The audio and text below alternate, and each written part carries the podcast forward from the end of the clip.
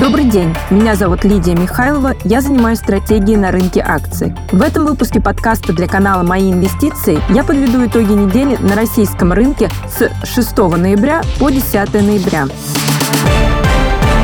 По итогам недели индекс Мосбиржи вырос на 1% до уровня 3042 пункта. Лидерами среди компаний, входящих в индекс, стали депозитарные расписки Global Trans, Русагра, привилегированная акция Сургутнефтегаза и обыкновенная акция Ростелекома и Сбербанка. С начала месяца индекс вырос на 1,3%.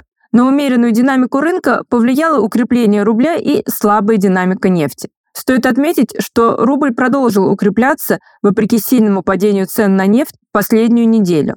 Пара доллар-рубль опустилась ниже отметки 92 рубля за доллар США. Считаем, что ранее предпринятые меры для стабилизации курса рубля начали оказывать свое влияние. В первую очередь, это введение обязательной продажи валютной выручки экспортеров и повышение ключевой ставки ЦБ. Укрепление рубля может усилиться во второй половине ноября при приближении очередной даты налоговых платежей экспортеров.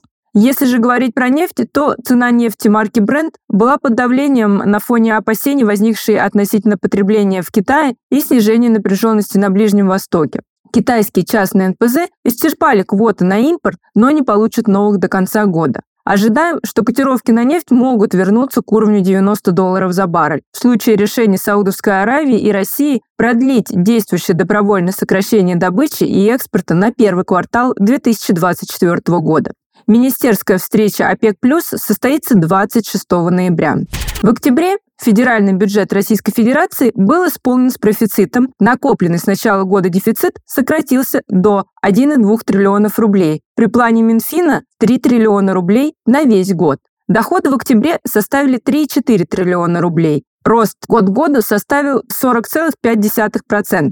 Основную поддержку бюджету оказали нефтегазовые доходы. Их объем за месяц составил 1,6 триллионов рублей. Из них 593 миллиарда рублей пришлось на квартальное НДД, следующие выплаты которого состоятся в марте и апреле 2024 года.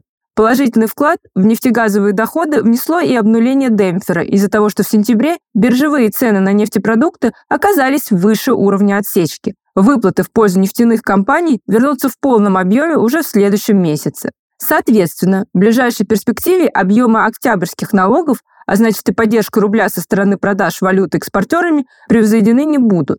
Расходы же составили 2,9 триллионов рублей, плюс 25% год году, и оказались, по нашим оценкам, выше сезонной нормы. Напомним, ранее роспись расходов на 2023 год в системе электронный бюджет выросла до 32,6 триллионов рублей против обозначенных в сентябрьских бюджетных проектировках 31,7 триллионов рублей.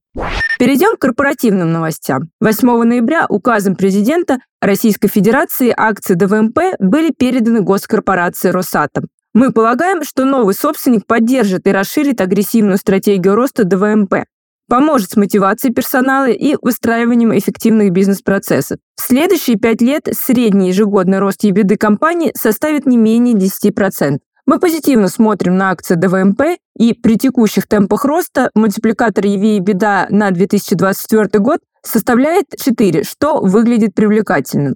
Сезон публикации отчетности продолжается. На этой неделе опубликовали результаты за третий квартал Ростелеком, Positive Technologies, Новобев, ВК. Также опубликовал результаты за октябрь Сбербанк.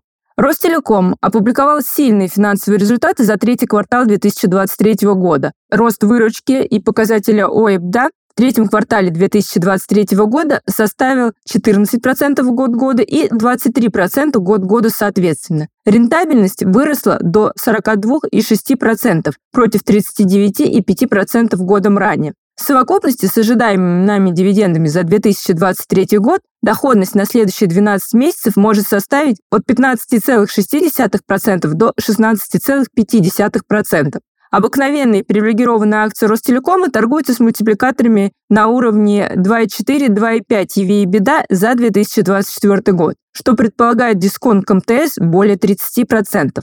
В октябре чистая прибыль Сбербанка составила 133 миллиарда рублей. Плюс 2,1% месяц к месяцу. За 10 месяцев банк заработал 1 триллион 260 миллиардов рублей чистой прибыли, обеспечив рентабельность капитала на уровне 25,3%, что соответствует обновленному прогнозу менеджмента по рентабельности капитала выше 24% на 2023 год. Рост розничного портфеля замедлился до уровня 2,7% месяц к месяцу с уровня 3,6% месяц к месяцу в сентябре. Главным образом это связано с ипотекой на фоне снижения объема выдачи с рекордных уровней. Корпоративное кредитование выросло на 0,9% в октябре, продемонстрировав существенное замедление к сентябрю, отражая эффект от повышения ставок. Ожидаем дальнейшего замедления роста портфеля в четвертом квартале 2023 года, учитывая меры Банка России и высокие процентные ставки. Мы сохраняем позитивный взгляд на акции Сбербанка, которые входят в подборку «Горячая десятка России» в преддверии объявления новой стратегии и дивидендной политики 6 декабря 2023 года. Акции торгуются с дивидендной доходностью около 13,6% и дисконтом 30-33% к историческим средним уровням. Результаты Novabev за третий квартал 2023 года оказались сильными, отражая рост с высокой базы 2022 года и ажиотажного спроса. В третьем квартале 2003 года оборот добавил 23% год к году, более справедливо отражая темпы роста бизнеса и агрессивное развитие сети Винлаб. На 13 ноября запланирован совет директоров и рекомендации по дивидендам. За первое полугодие 2023 года компания удивила, распределив 120% чистой прибыли. Предполагая всю чистую прибыль на дивиденды по результатам 9 месяцев 2023 года, наш базовый сценарий за квартал предполагает доходность 2,5%, что предполагает дивиденд на уровне 140 рублей на акцию. Дивидендная доходность следующего года может составить около 17% при распределении всей чистой прибыли, делая историю одной из самых интересных в потребительском секторе.